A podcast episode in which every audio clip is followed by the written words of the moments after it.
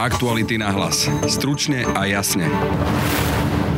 Je to ako keby koncentrácia moci v rukách úzkej skupiny ľudí. Že tá skupina, ktorá bola okolo Daniela Lipšica vtedy na ministerstve vnútra, tak dnes sú to ľudia, ktorí sú šéf Sisky, ktorého má sme rodina, je to brat poslanca Pčolinského, čiže to by bolo prvé, čo mi zasvietí červená kontrolka, že pozor, nevytvárame si tu zase nejakú úzkú skupinu ľudí, ktorá má vlastne teraz e, svojich členov alebo bývalých členov alebo blízkych ľudí na najmocnejších funkciách v štáte, lebo to je podľa mňa tá podstatná otázka. Aj takto komentuje výsledok včerajšej voľby nového generálneho prokurátora kolega Peter Hanák.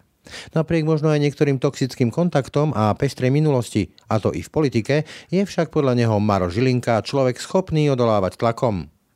Voľba šéfa prokuratúry je zatiaľ highlightom vlády Igora Matoviča, tvrdí šéf-redaktor aktualít Peter Bárdy.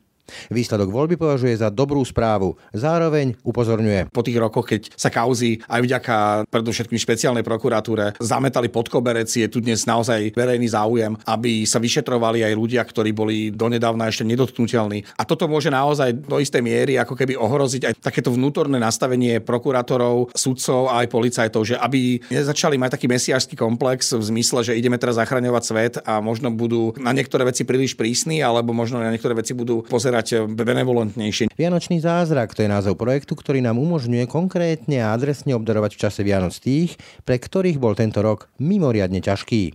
Osamelých seniorov v domovoch dôchodcov a ich želania sú niekedy naozaj veľmi nenáročné, hovorí Martina Skákalová Kasemová. Keď som si prechádzala tohto ročné želania, tak sa medzi nimi e, vyskytla napríklad krabica kremešov, ktorú si prijala pani, ktorá oslavovala 100 rokov a teda v popise, ktorý sme dostali od zariadenia, bolo uvedené, že pani teda je kavičkarka, veľmi rada si pri kremešoch posedia po klebeti s kamarátkami. Generálna prokuratúra má novú hlavu. Počasoch Trnku a Čižnára nastáva doba Maroša Žilinku. Ten získal vo včerajšej voľbe obrovskú podporu naprieč politickým spektrom. Podporilo až 132 poslancov a prezidentka Čaputová už oznámila, že Žilinku vymenuje do čela prokuratúry už budúci štvrtok. Ostatné dni a týždne, keď môžeme prakticky dennodenne sledovať, ako sa po zásahoch nakýplnia policajné cely bývalými papalášmi, zasa ukazujú, že práce bude mať nová hlava prokuratúry zrejme až nad hlavu. Budú na generálnej prokuratúre padať hlavy prokurátorov? A aká bude vlastne prokuratúra pod Marošom Žilinkom? Kto v tejto voľbe vyhral a kto prehral? A je vôbec možné, aby o celej tejto justičnej chobotnici, ktorú rozplietajú zásahy naky nevedel ex-premiér Fico, či jeho údajne najlepší minister vnútra Kaliňák? Ak o tom nevedeli, tak boli absolútne nekompetentní a nemali čo robiť na čele štátu. A ak o tom vedeli, mali by byť postavení pred súd. V dnešnom podcaste nám na to odpovedia kolegovia z Aktualít Peter Bárdy a Peter Hanák. Je piatok 4. decembra. Počúvate Aktuality na hlas. Pekný deň vám želá Braň Robšinský.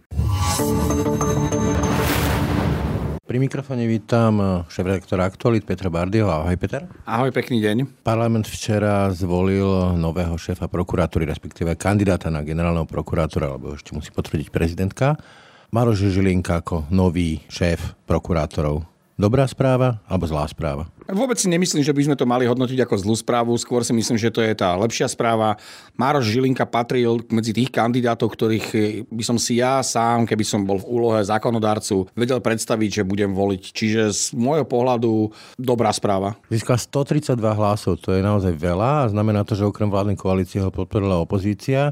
Ako to čítaš ty, lebo už na sociálnych sieťach som čítal rôzne také úvahy o tom, že čo je za tým, že ho volili aj poslanci či už hlasu alebo smeru. To môže byť pokojne trolling, ktorého cieľom malo byť presne to, čo tu teraz riešime, nejakým spôsobom znedôveryhodniť e, kandidatúru alebo zvolenie Maroša Žilinku na post generálneho prokurátora. Ja som presvedčený, že v prípade Roberta Fica, ale aj v prípade Kotlebovcov môže byť táto zlomyselnosť úplne základnou výbavou ich, e, ich mentálneho nastavenia v politike. Čiže vôbec by ma neprekvapilo, keby to bol práve tento ako keby point. Maro Žilinka na jednej strane pokus o vraždu, alebo to objednávka vraždy, na druhej strane priateľstvo alebo kontakty s e, pánom Gúčikom, e, bývalým šefom teatry. Ako ty vnímaš e, jeho osobu? Tak treba si samozrejme tú jeho kandidatúru alebo to, aký Maroš Žilinka môže mať obraz na verejnosti, môžeme rozdeliť do viacerých takých že skupín. To prvou môže byť, že to je bývalý politik. Predsa len bol to aj kandidát KDH. Tajomník Lipšica. Presne tak. Má za sebou aj politickú kariéru, čo mňa nejakým spôsobom nemusí vôbec vyrušovať, pretože zákon o prokuratúre umožňuje prokurátorom prerušiť prokurátor prokurátorskú činnosť, potom sa venovať niečomu, čo nesúvisí s prokurátorskou činnosťou, napríklad byť v politike, potom zrušiť účasť politika, vrátiť sa do prokuratúry. Čiže pokiaľ jeho politická angažovanosť negatívne neovplyvňuje alebo akýmkoľvek spôsobom neovplyvňuje jeho prokurátorskú prax, tak nemám dôvod e, týmto spôsobom nejak ako keby že špekulovať, že či to je negatívum alebo pozitívum.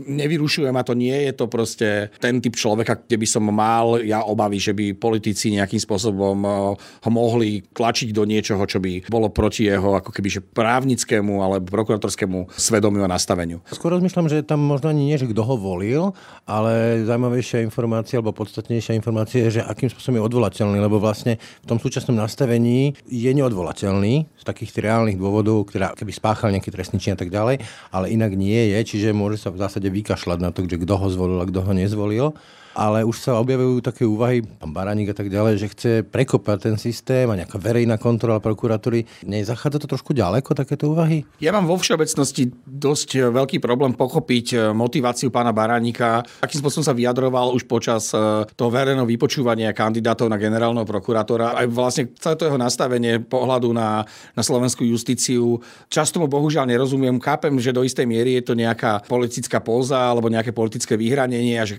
chce nejakým spôsobom asi na tom zbierať politické body. Na druhej strane mi tam naozaj z času na čas uchádza ako keby pointa a strácam sa v tom. Keď sa ešte vrátim teda k Maršovi Žilinkovi, teba vyrušovali tie informácie o jeho pozme kontaktoch s pánom Gučíkom alebo rokovaniach s pánom Pelegrínim a podobne? Samozrejme, ak pre mňa je postava Michala Gučíka veľmi ťažko toxická. To by som klamal, keby som povedal, že by som s nejakým kľudom... No, je to ten rozprávkový princ, ktorý ho hrával kedysi dávno. On sa veľmi výrazným spôsobom odklonil od tej, od tej línie rozprávkového princa stal sa naozaj, že v podstate takým konsiliérem eh, Ivana Kmotrika, čiže samozrejme, že ma to ruší. Na druhej strane si viem predstaviť, že aj v mojom okolí sú moji kamaráti z minulosti aj zo súčasnosti, ktoré by mohli vzbudzovať možno u niektorých ľudí pochybnosti o tom, že či majú dôverovať mne ako osobe. Nejakým spôsobom však nechcem robiť advokáta Marošovi Žilinkovi.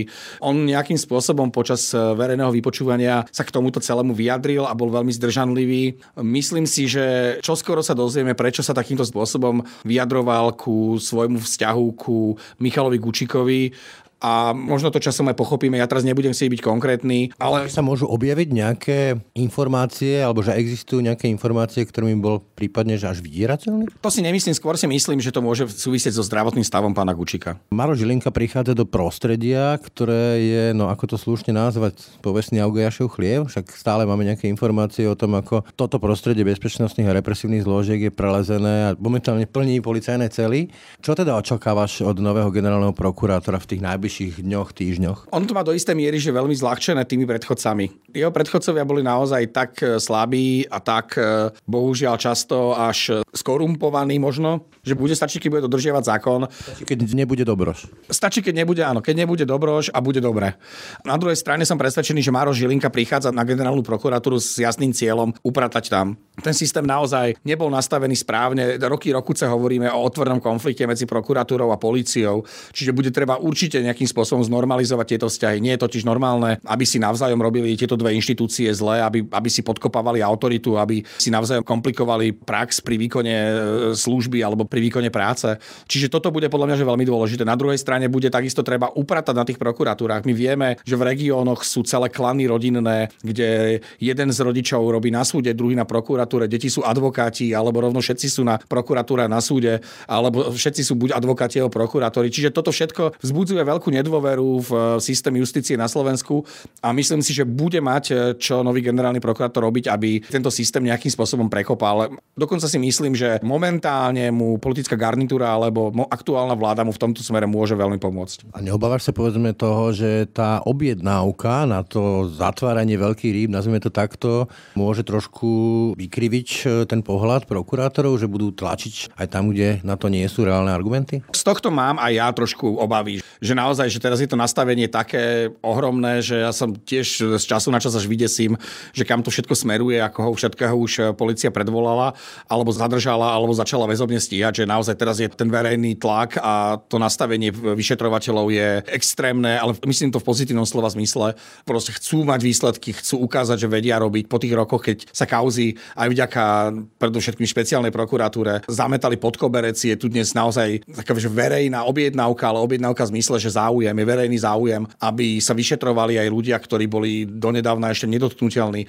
A toto môže naozaj do istej miery ako keby ohroziť aj takéto vnútorné nastavenie prokurátorov, sudcov a aj policajtov, že aby nezačali mať taký mesiášsky komplex v zmysle, že ideme teraz zachraňovať svet a možno budú na niektoré veci príliš prísni, alebo možno na niektoré veci budú pozerať benevolentnejšie. Neviem to jednoducho teraz ešte prečítať, ale pri takom nastavení, ako je dnes, že naozaj každý deň sa dozvedáme nové a nové silné mená, ktoré čelia trestnému stíhaniu, bude naozaj veľmi dôležité odsledovať prácu prokuratúry, súdov aj policie, aby neprekračovali svoje právomoci a aby tá chuť e, trestať nebola väčšia, ako sú naozaj dôvody. Včera mi v podcaste politolog Baboš povedal, že je možné, že NAKA zaklope na Sumračnej. Myslíš, že to môže viesť až do takýchto dôsledkov? No to ja neviem. To závisí od toho, že koľko kajúcnikov prehovorí a aké dôkazy sa k tomu dokážu nejakým spôsobom zdokumentovať. Ono to nie je také jednoduché totiž, že sa rozhodne nejaký vyšetrovateľ na NAKA, že tam pošle partiu kuklačov a tí odtiaľ vyvedú 10 alebo 5 alebo dvoch vplyvných politikov alebo predstaviteľov tejto politickej alebo akýkoľvek politickej strany. Toto nie je ako keby správne takýmto spôsobom uvažovať. Ono to môže vyzerať na pohľad pre verejnosť atraktívne, keď vidia známeho politika ako nastupuje do auta, na rukách má púta a cez nepravdené sako. Áno, určite to musí pri časti verejnosti vzbudiť ako keby pocit nejakej satisfakcie alebo, alebo niečoho, nejakú pozitívnu emociu.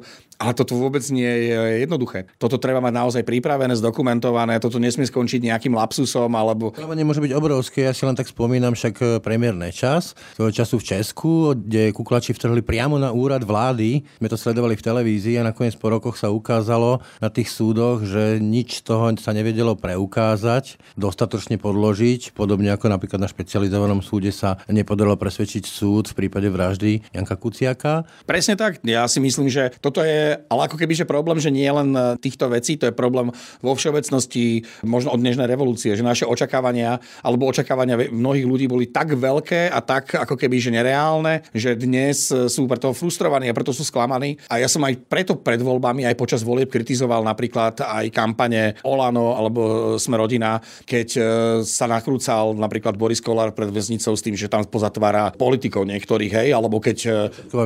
Áno, alebo počiatková vila, alebo, alebo proste ono to je ľúbivé, funguje to, však Igor Matovič na tom ohromne ako keby získal, keď prišiel pred počiatkovú vilu a urobili odtiaľ to video, kde oznámili, že mu ju zoberú a ja neviem čo, že budú zha- že zhabu majetok. A nič sa nedeje. A nič sa nedeje. A ja netvrdím, že teraz treba tomu počiatkovi zhábať majetok.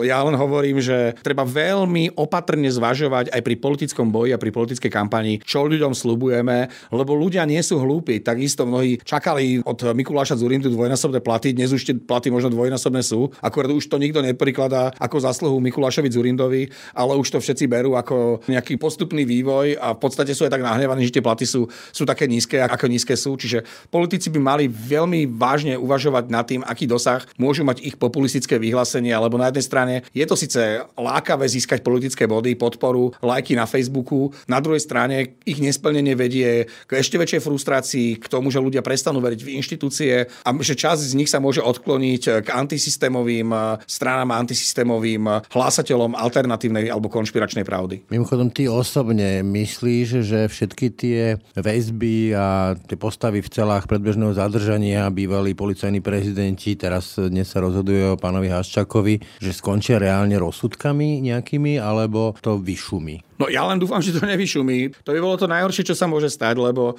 lebo naozaj, keď tento rok, rok 2020, keď si uvedomie, aký je hektický, už aj z toho dôvodu, že zažívame neskutočnú frustráciu, hnev a tú nahnevanosť z pandémie e, covidu, do toho očakávania od novej vlády a teraz vidíme toho Igora Matoviča ako Borovou. s Figou Borovou. Ja si napríklad myslím, že voľba generálneho prokurátora bol veľký highlight Matovičovej vlády v tomto roku, že proste nastavili tie pravidla inak a tá voľba voľba bola naozaj veľmi transparentná, ľudia si naozaj mohli urobiť názor na toho generálneho prokurátora, aj keď ho nemohli sami voliť. Oproti predchádzajúcim voľbám toto je proste, že niečo neuveriteľné, ako sa to podarilo. Ale máme tu zatvárania, to čo hovoríš, máme tu zatváranie bývalých dvoch e, policajných prezidentov, šéfov NAKA, máme tam ja neviem koľkých sudcov e, vo vyšetrovacích väzbách, bývalú štátnu tajomničku ministerstva spravodlivosti, oligarchov, je tam Beder, je tam Haščák, je tam Kvietik, to je nonsens, toto sme tu nemali. Panoptikum vplyvných postav. Keby mi to toto niekto povedal v januári tohto roku, tak e, ho potlapkam po pleci, usmejem sa, odídem od neho. Neveril by som, že toto je možné.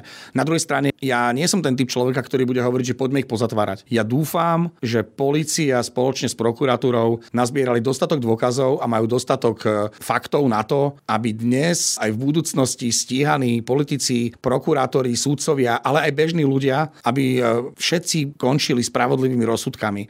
Ak majú byť odsúdení, tak nech sú, ak tam dôkazy nie sú, tak treba tých ľudí oslobodiť. Ale som proti tomu, aby sa aj v budúcnosti robilo zo zatýkania politikov, finančníkov, alebo, alebo sudcov, alebo prokurátorov, alebo policajtov, aby sa z toho robila nejaká kampaň. Toto sa nesmie nikdy stať. Netvrdím, že sa to deje, ale nesmie sa to nikdy stať. Čiže by nebolo trestné právo prostriedkom politiky. Presne tak, presne tak. Ako vedeli sme veľa vecí, tak kuloárne vyskladali sme si nejaký obrázok o tom, ako to tu funguje. Ukazuje sa to na tých postavách, ktoré sú teraz v tých celách predbežného zadržania vo väzbe. Ale aké ty máš vysvetlenie na to, že to dospelo až tak ďaleko, že čo policajný prezident, tak to pomaly človek vo väzbe. To je, to je neuveriteľné. Jak to mohlo dospieť až takto ďaleko? Toto naozaj neviem vyhodnotiť Netvrdím, že ma to nejak extrémne prekvapuje. Skôr ma prekvapuje to, v akom rýchlom čase sa teraz tie veci dejú. Hej? Že chápem, že začali rozprávať niektorí kajúcnici, ktorí sú zatknutí v iných veciach. Vstupovalo sa fláša, zrazu to všetko vyliezlo. No ukazuje sa, že niekedy je lepšie nemať špeciálneho prokurátora, ako mať špeciálneho prokurátora Kovačika. Hej, že toto mi napríklad vypadlo z toho, že odkedy bol Dušan Kovačík eh, väzobne stíhaný vo veci údajnej eh, také tej bederovskej, to bederovského mafiánsko-policajného komanda, ktoré malo vydierať eh, podnikateľov a rôznych e, gaunerov, tak odtedy mám pocit, že naozaj policajti dostali krídla, že tí vyšetrovatelia dokumentujú veci, niektoré informácie, ktoré sme si mali možnosť už prečítať alebo zísť, dozvedieť sa z médií, ukazujú, že väzobne stíhaní bývalí policajní funkcionári alebo bývalí funkcionári finančnej správy začali rozprávať a veľmi podrobne opisujú tie udalosti, ktoré sa mali diať. A to, čo sa teraz e, objavilo, že dôvody pre väzobné stíhanie alebo pre obvinenie Milana Lučanského Kovačického, že mal dostať pravidelné paušálne úplatky. Za pol milióna eur zdokumentovaných z tej výpovede. Pol milióna eur. To je šialené. Tá predstava je normálne, že, že ohromná. A jeho predchodca mal sedieť pri jednom stole s obrazne povedané s Kovačikom, Bederom, Hráškom, ja neviem, Makom, Slobodníkom a ďalšími a mali... Sin City. Áno, a mali sa rozhodovať o tom, že koho budú vydierať. A tam sa bavíme o tom, že nejaký podnikateľ mal zaplatiť niekoľko 100 tisíc eur na to, alebo gauner, na to, aby nebol stíhaný policiou. Alebo prišli za človekom, ktorý možno nič zle neurobil, vyrobili falošné predvolania, falošné ako keby dokumenty ku začiatiu trestného stíhania a prišli a mávali to s tým pred očami, že zaplatí, inak budeš trestne stíhaný. Toto je pre mňa že niečo, čo som si ja nevedel ani predstaviť, že tušil som, že tu je, alebo vedeli sme, že tu je nejaká korupcia, že tu je systém našich ľudí, ktorý je chránený aj politikmi, a teda tým, že sú chránení politikmi, sú chránení aj policiou, justíciou a tak ďalej, ale že tu sa dejú také veci, ako je vypalovanie gaunerov a vypalovanie aj ľudí, ktorí nič zle nepáchajú, ľuďmi, ktorí majú zastávať, e, alebo ktorí zastávajú najvyššie posty v bezpečnostných zložkách, tak to je pre mňa absolútne šialená predstava.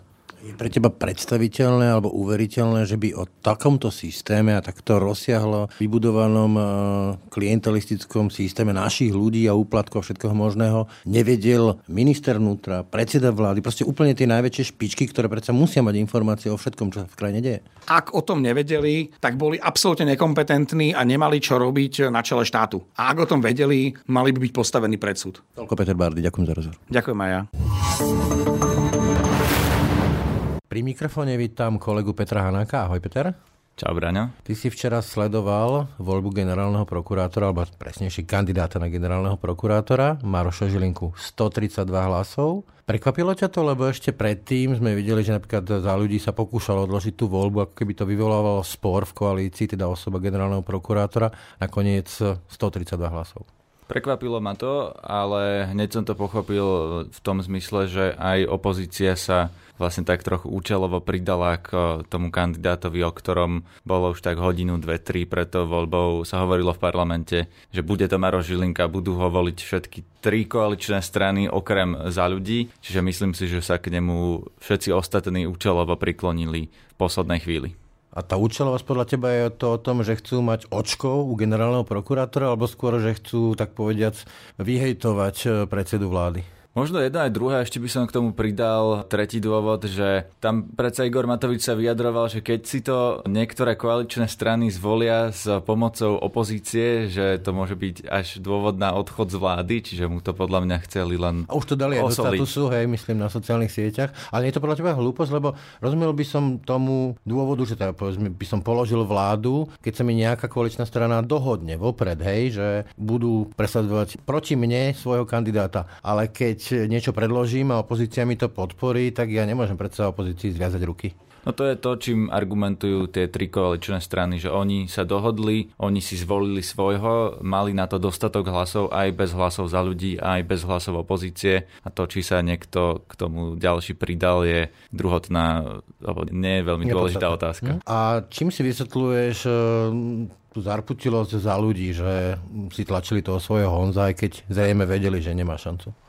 Podľa mňa to bola taká reakcia, že na schvál nevolili ich kandidáta, lebo ho tie väčšie strany chceli pretlačiť na silu, lebo oni chceli odložiť tú voľbu, chceli ešte ďalej rokovať, tri strany povedali, my sme už dohodnutí, nemáme o čom, takže si myslím, že preto zvolili túto možnosť, že voliť si svojho, keď vlastne aj tie ostatné mhm. strany povedali, že už nebudú rokovať a budú si voliť svojho. Vždy sa tak hovorí, že koho je to človek, keď niekoho zvolí parlament? Koho je Maroš Žilinka človek? No Maroš Žilinka bol navrhnutý stranou Sme rodina a on to dokonca aj priznal, ten mechanizmus, ako k tomu došlo, že on, keď chcel kandidovať, tak pôvodne chcel, aby ho navrhla advokátska komora, ktorú ale oslovila Jozef Čenteš a advokátska komora teda išla navrhovať dvoch kandidátov, čo sa Maroš Žilinka dozvedel, povedal, že to môže byť problém, lebo to môže byť považované za zmetočný návrh a aby to nebolo spochybniteľné, tak on si teda ide vybaviť nomináciu cez niekoho iného. Najprv volal ministerke Kolikovej zo za ľudí, u ktorej ale nepochodil, ona ho nenavrhla.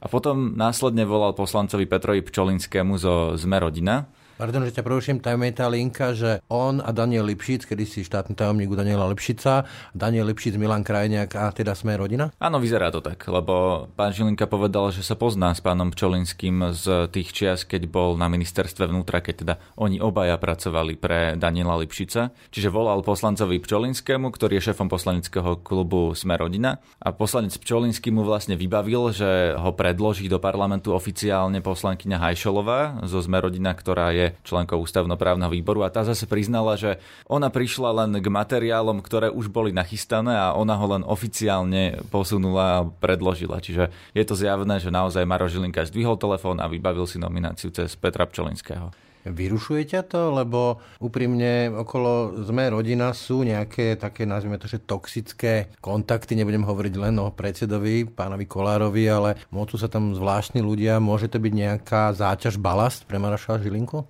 To je ťažká otázka, pretože aj môže, aj nemusí. Maroš Žilinka má takú povesť, že nie je veľmi ovplyvniteľný. On tým aj dosť argumentuje. A vlastne všetci, ktorí ho poznajú, to hovoria, že aj keď mal napríklad kontakty s tým veľmi kontroverzným pánom Gučíkom, alebo ho predložili zo Sme rodina, alebo mal aj inú politickú minulosť z minulosti, veď vieme, že bol štátny tajomník, že kandidoval do parlamentu za KDH, že bol navrhnutý za šéfa NKU súčasnými koaličnými stranami, ešte keď boli v opozícii pozícii, tak napriek tomu, že on teda zjavne má takéto rôzne kontakty, tak zdá sa, že sa nimi veľmi doteraz nenechal ovplyvňovať. Ako to bude v tejto funkcii, nevieme. Ale či ma vyrušuje sme rodina, to je komplikovaná odpoveď, alebo neviem na to jednoznačne odpovedať. Tam skôr ako tie toxické osoby okolo nich, s ktorými možno Maroš Žilinka nemá nič spoločné, sa hovorilo o tom, že je to ako keby koncentrácia moci v rukách úzkej skupiny ľudí. Že tá skupina, ktorá bola okolo Daniela Lipšica vtedy na ministerstve vnútra, tak dnes sú to ľudia, ktorí sú...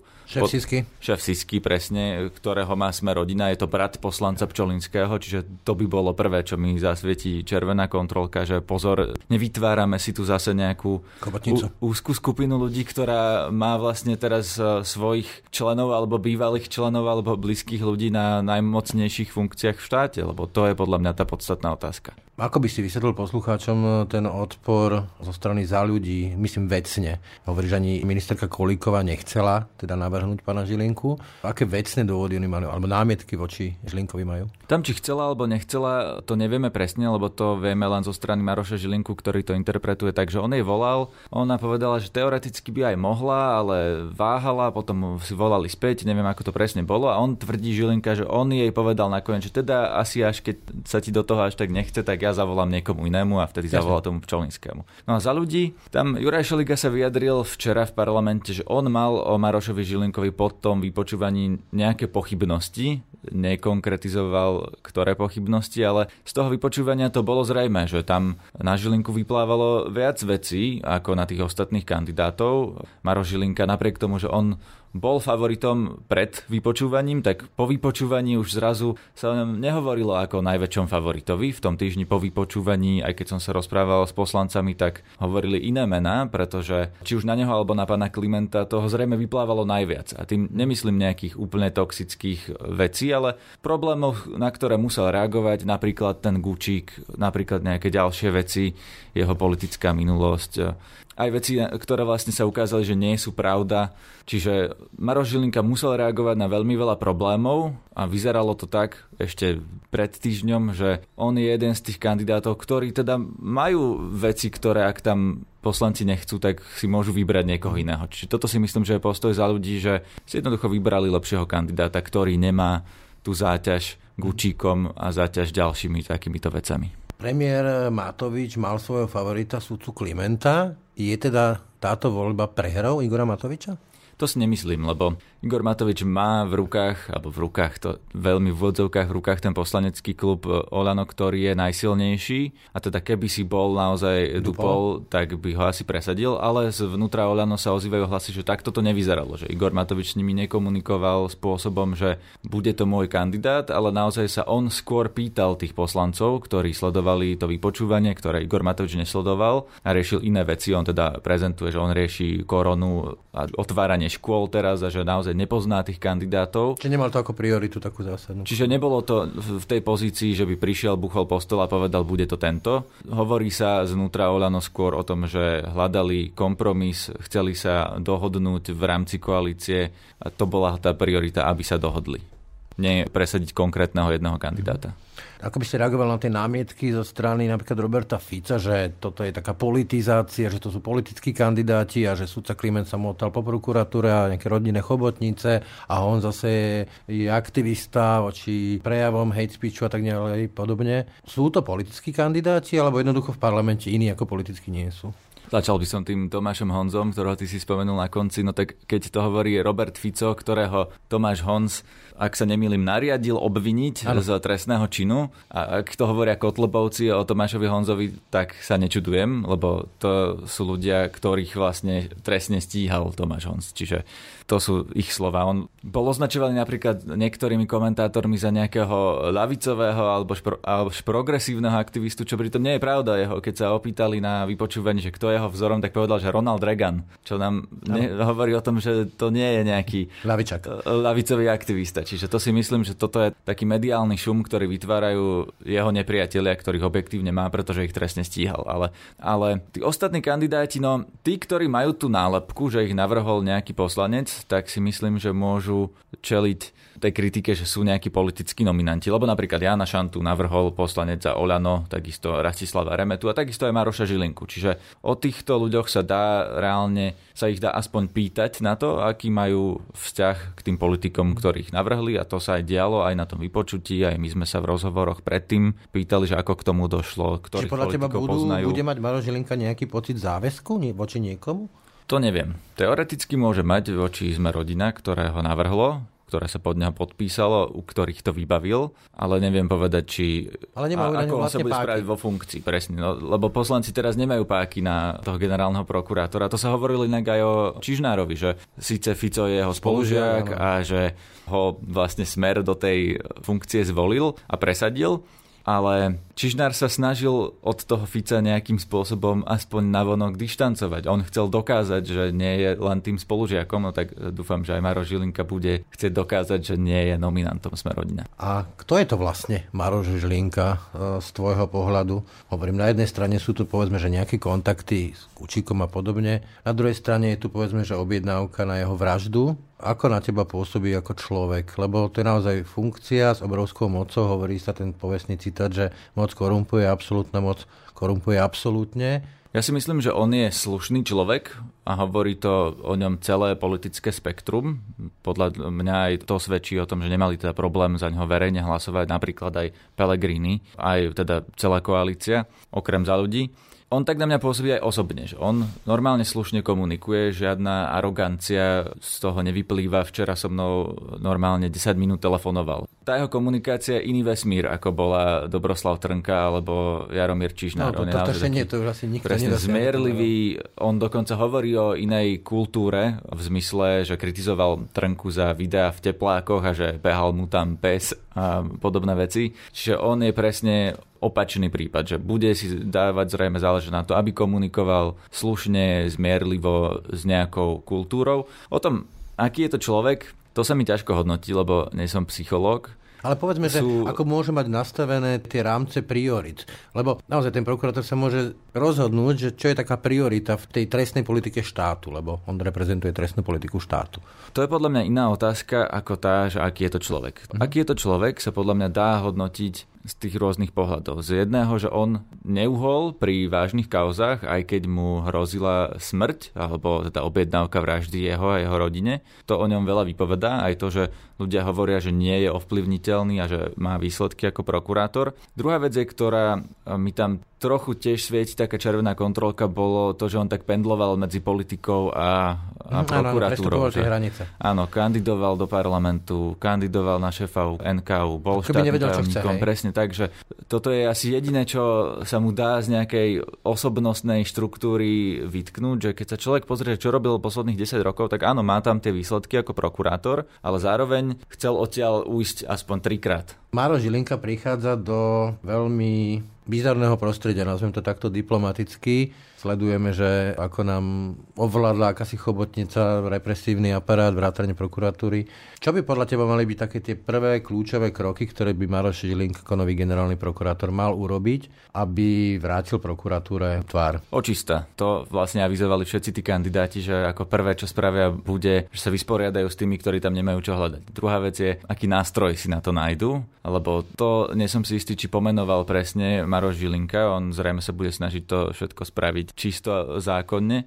Ale určite aj on sám avizoval, že by sa teda vysporiadal s ľuďmi, ktorí tam nemajú čo hľadať. On dokonca hovoril o prokurátoroch, ktorí idú na pol plynu, že on to pomenoval tak, že sú tam kone, ktoré ťahajú a tie, ktoré si myslia, že sú len na ozdobu, hovoril o prokurátoroch, ktorí sa prepenkujú a preočerkujú až do dôchodku, čiže ja si myslím, že sa on bude snažiť vysporiadať s tými ľuďmi vnútri toho systému, ktorí možno nepracujú naplno, ktorí jemu prekážajú, ktorí majú za sebou nejaké problémy. Dajú sa očakávať nejaké čistky teda? Určite áno, neviem, či by som ich nazval čistkami a neviem, ako budú prebiehať, že či to bude prebiehať nejakým takým spôsobom, ako avizoval Jan Šanta napríklad, že príde, postaví sa prvý deň na tlačovku a povie, že týchto tu nechcem a potom bude hľadať spôsob, akým ich z tej prokuratúry dostať, alebo to bude trvať mesiace disciplinárky, alebo si počkáme až na tú novú súdnu mapu, ktorá ak sa podľa nej znova postavia prokuratúry, tak... To bude ta, veľká personálna. tam dostane možnosť do ruky generálny prokurátor vlastne na novo poobsadzovať funkcie okresných prokurátorov, krajských prokurátorov, popresúvať tých ľudí v tom systéme, čiže on dostane možnosť jedného dňa sa, sa vysporiadať s tými ľuďmi, ktorých chce alebo nechce. Aspoň Či môže motivovať, spôsobom. môže aj trestať vlastne. Presne, že ich presunie na inú prokuratúru alebo na inú prácu.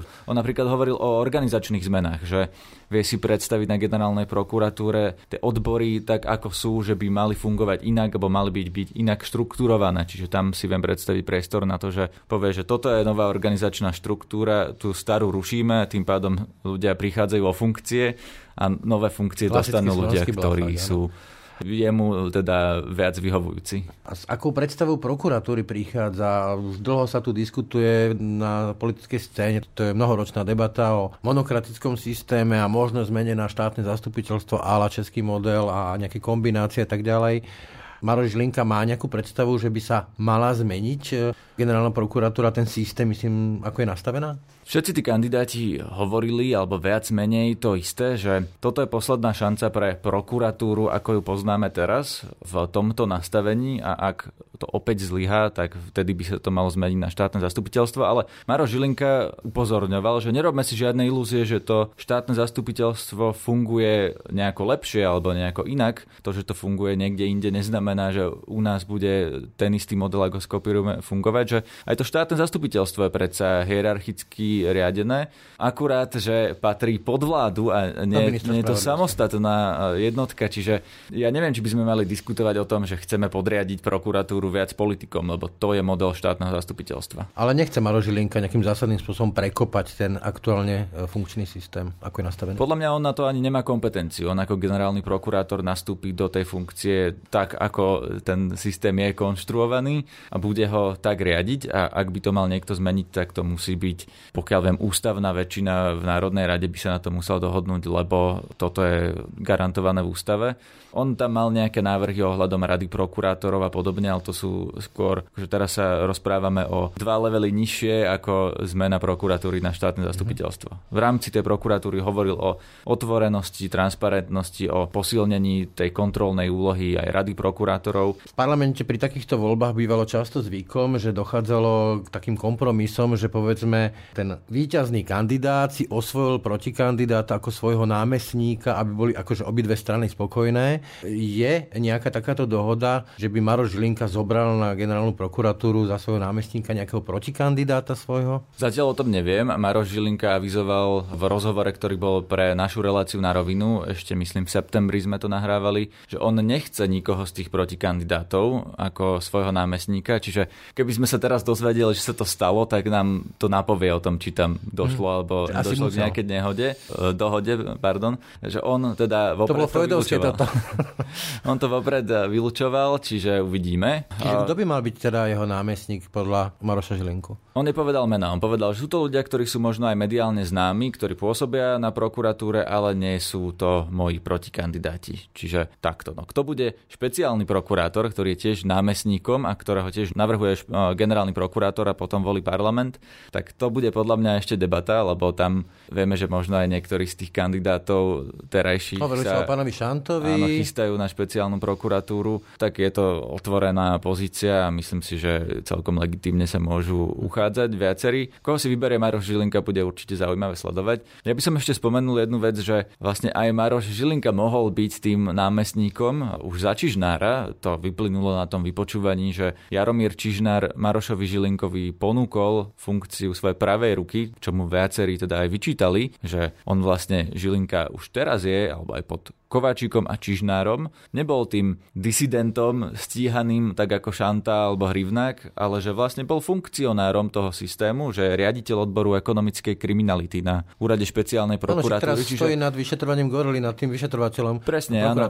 On stojí aj nad tými ďalšími zásahmi, ktoré v súčasnosti prebiehajú, ale hlavne to je pozícia, ktorá je vlastne rovno pod Dušanom Kováčikom. A zároveň nielen rovno pod Dušanom Kováčikom, ale aj Čižnár mu ponúkal pozíciu svojej pravej ruky, a to dokonca prvého námestníka, teda takú pozíciu, že keď Čižnár odišiel z funkcie, tak by Žilinka v tejto chvíli riadil prokuratúru. Lenže Žilinka to nevzal a povedal Čižnárovi doslova, že on si svoju budúcnosť nespája s pozíciou námestníka.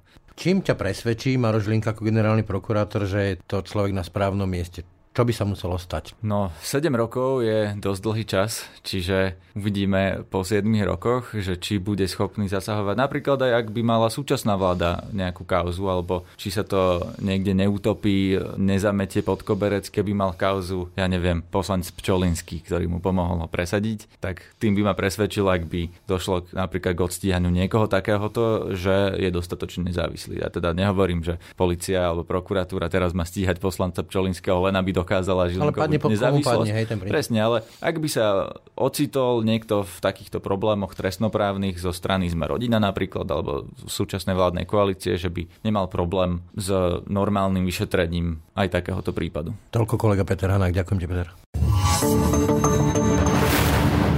Pri mikrofone vítam eh, Martinu Skakalovú Kasemovú. Dobrý deň. Dobrý deň, prajem a ďakujem za pozvanie. Tento rok patrí medzi tie ťažšie. Korona, protiepidemické opatrenia, sociálny dištanc, sociálna izolácia. To sa týka nás všetkých, zvlášť sa to týka tých rizikovejších skupín. A medzi nimi patria seniory a tá izolácia to je najmä tie známe povestné CSS, teda Centra sociálnych služieb. A je to taký projekt, že Vianočný zázrak, teda konkrétne vianočné priania konkrétnych seniorov, ktoré prepájajú tých, ktorí si ich želajú s tými, ktorí ich darujú. V podstate ste to popísali veľmi správne.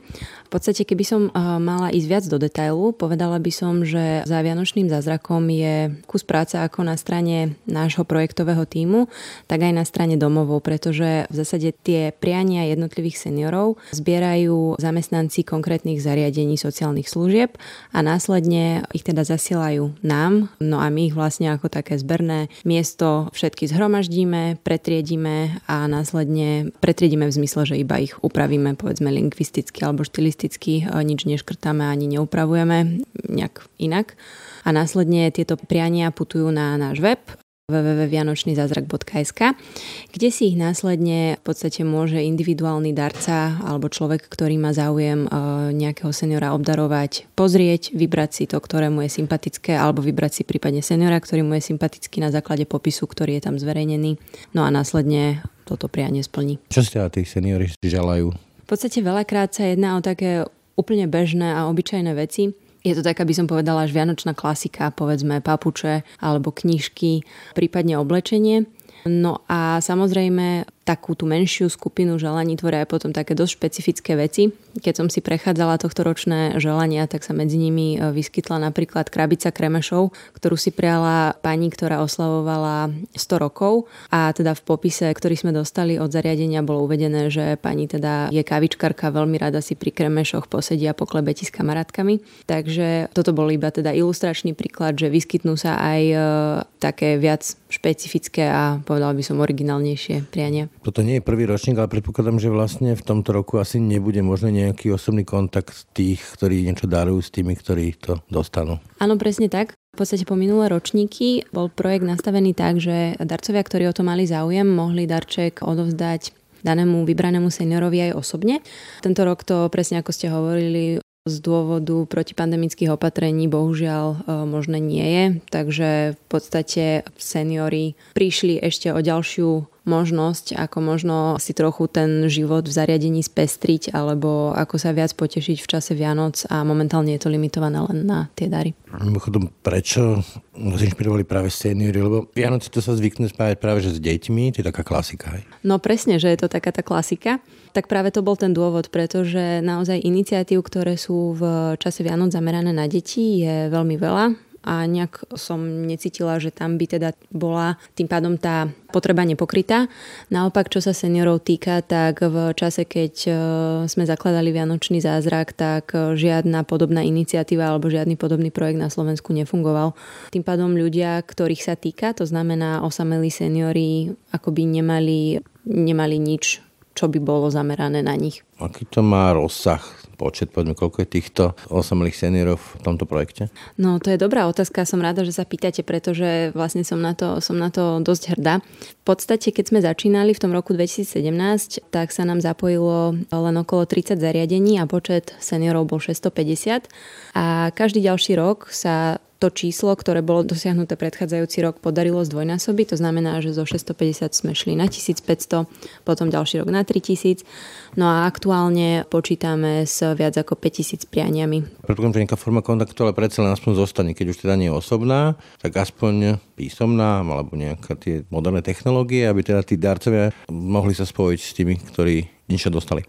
No moderné technológie až tak nie, predsa len bavíme sa o senioroch, i keď určite aj v zariadeniach sa nájdú uh, sa progresívni seniori, ktorí využívajú či už teda komunikáciu prostredníctvom sociálnych sietí alebo akokoľvek inak. Avšak teda k vašej otázke, áno, v podstate my motivujeme aj samotných darcov, aby urobili v rámci odovzdávania aj ten krok, že do toho balíčka vložia či už nejakú vianočnú pohľadnicu alebo nejaké osobné vianočné prianie pre toho adresáta. No a následne sa, podľa by som vo väčšine prípadov stane aj to, že teda príde aj nejaká spätná väzba potom zo strany toho obdarovaného. To znamená, že pošle nejakú ďakovnú pohľadnicu alebo list. No a následne teda môže, môže vzniknúť naozaj niečo také pekné a nepredvídateľné medzi, medzi týmito ľuďmi. A čo máme vlastne spätnú väzbu od darcov, tak naozaj tam vzniklo veľa takých priateľstiev alebo nejakých takých pekných vzťahov, ktoré... Udržujú si kontakty mimo toho rámca jedného darčeka. Áno, presne tak, ktoré pretrvali. Toto myslím, že už je štvrtý ročník. Bol nejaký takýto, že dar alebo prianie, ktoré vás nejakým spôsobom prekvapilo a šokovalo? No, to je ťažká otázka, ale v podstate vždy ma asi šokuje, keď vidím, aká je potreba na strane seniorov. Maličkosti stačia.